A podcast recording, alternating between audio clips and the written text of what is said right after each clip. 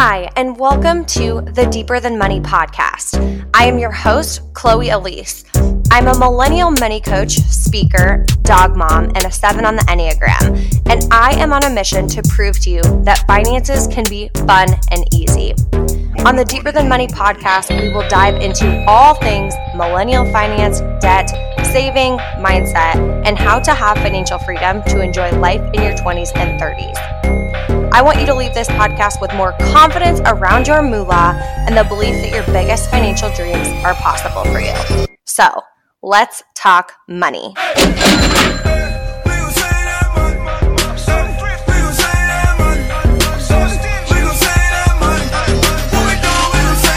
Hello, and welcome back to the Deeper Than Money podcast. Today, we're going to be talking about juicy stuff, pulling back the numbers curtain, pulling back the numbers curtain, and talking about all things money in, for myself in my personal life. I know I've asked you so many times repeatedly what do you want to see from us, from Deeper Than Money? What do you want to see from me specifically? What do you want me to talk about? And one of the biggest things I hear people say is numbers. And I have been really honest with you all in the past about how it is hard. It's hard sharing numbers um, because I've been taken advantage of. I've heard people, you know, literally tell me to my face, oh, well, you, I charged more or I charged you more because I know that you can pay for it. Or hearing, you know, getting, applying for something having somebody else do it too and getting completely different numbers or things like that where it sucks. It feels like you know you're taking advantage of for being transparent. And and so there is it sucks for that. And it also it's of course still that underlying feeling of there are people who just hate on it right? There are people who hate on it and still think it's rude to talk about money and all those things. But i do not believe in that I think that transparency wins, and transparency is such a helpful tool and along the way has helped me become such a dreamer seeing what other people are doing and what their goals are and how they're doing it. And so even though these episodes are harder for me to create i still want to make sure i'm doing it i still want to make sure i'm sharing it. So today we're going to be talking about how if I never put another dollar into retirement, I will still have a million at retirement. Like let's say 65, okay? Um so we're going to talk about how and what this means, right? This basically means that the pot of money that I have currently invested will grow by itself, right? Based on uh I think the calculator we used was 6%. Based on a 6% rate of return will grow over a million dollars by 65. Okay. And that's so cool. That's such a big milestone. And a couple months back, I did a master class on how to lock in your millionaire status. And that's how to do it, right? It's so relieving and exciting to know that what, like, if I didn't put another dollar in and just let it chill there, that at 65, it would be at the million dollar mark. That's a big milestone. Um, and not something I ever, as a kid, would have imagined possible. So it feels really, really, really good. But now let's talk about how, right? Let's talk about how. So, a couple things. One easy way that you can um, do this math for yourself. If you're like, I just want a quick way, I don't want to do all of the like big time number crunching and all of this stuff. Um, one of the easiest ways for you to calculate this, you can go to um, NerdWallet and search retirement calculator. And I love NerdWallet. They have some excellent resources and you can go there and you can number crunch, right? You can say, here's how much I currently have in my savings. Here's how old you are. And then you can go and fudge around with the numbers and see what that goal, what you would need to have that goal be um, in order for you to go and also lock in your millionaire status. So if you did not put another dime in there, you would still be a millionaire at retirement. Okay, so definitely go take time to do that because it's so nice to have that number of what that would look like. Okay, so let's talk about how I did this. Okay. Um, and this is going to be a, a more high level thing. So, a lot of times in podcasts, I will choose one smaller topic and really go in depth on that topic. This po- this podcast, I'm going to walk you through the seven steps, the seven things I did to be able to do this. Okay, the seven things I did to be able to do this. Um, so number one, number one, the first thing I did was focus on paying down my debt. And I paid off $36,000 of debt in 18 months at 22 years old. So six months of the of those 18, I was in college. And a couple, you know, reminders on debt. I recommend paying off the highest interest rate first. Um, and then going down the list when it comes to your interest rate. Okay. Especially tackling, you know, high interest credit card debt.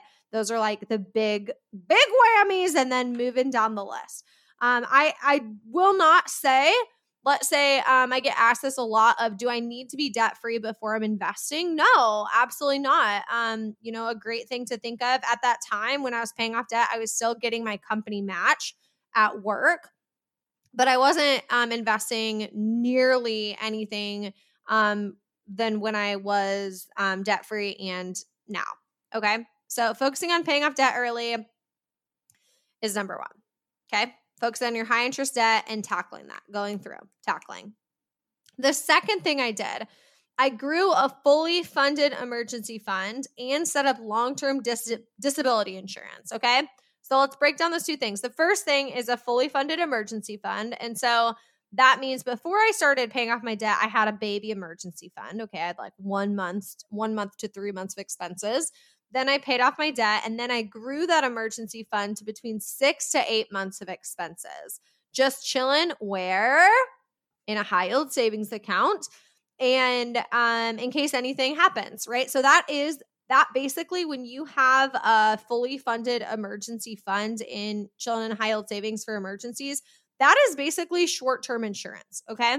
So if something happened to me where I broke both of my arms and both of my legs and I couldn't work for three months or whatever, I'd be fine, right? I would be fine. And uh, if I was in a different scenario where I was, let's say, in corporate and I was a transcriber, I typed all day and then I broke both of my hands and I couldn't work. If I was going unpaid at that job, I would still be fine because I would have that emergency fund. Okay. So, because of that reason, I don't have short term disability insurance. I use my emergency fund as that barrier or as that like net to catch me. And then I set up long term disability insurance. So your girl's covered in case anything unexpected comes up. So, long term disability insurance, I could create a whole episode on this, honestly. But long term disability insurance protects your income until retirement. And when I say retirement, I'm loosely just saying like until the like society version, 65 years old. Okay. Um, so let's say I I'm at that transcribing job and I am making $30,000 a year and I break both of my arms and there I permanently like mess something up in my hand where I can no longer transcribe, like forever. I, I can barely use my hands. I can't transcribe at all. That is when long term, if if I had long term disability insurance, that would kick in, which would ensure my paycheck. So I would get paid whatever amount you decide on when you're choosing long term disability. I would be able to have that long term disability check every single month until I was 65 okay, which would protect my income, would protect, protect my income. And a lot of people are like, I'm healthy, I don't need it. It doesn't matter. It doesn't matter, right? This this covers if anything unexpected were to happen, if you're hit by a bus, if you were um, in a car accident, anything. Okay, it protects you. Um, and it sets you up to where you'd be able to bring in that income to pay for medical bills or to pay for whatever you need in your life. So very highly cannot recommend that enough. Number three, as my income went up, my savings went up, saving slash investing went up before my lifestyle went up. So when I graduated from college and got a big girl job, obviously my income jumped up from what I was making in college, but I did not jump up my lifestyle. Okay. Now, granted, I did a couple things like I lived in an apartment by myself instead of having four roommates like I did in college. And so obviously, yes, of course, I paid a little bit more there. So, yes, there were those basic things, but I didn't bump up my lifestyle. I didn't start going ham on way more spending than I normally did or just whatever, any anything. Um, I made sure that my I could invest more and I could save more. And then once I ensured that I was able to do that every single month, then I, you know, increased my lifestyle a little bit. Number four, I grew my side hustle into a business that allows me to chase big money goals. Okay. I grew my side hustle. And also, speaking of side hustles, this month's masterclass, this month's masterclass. Okay.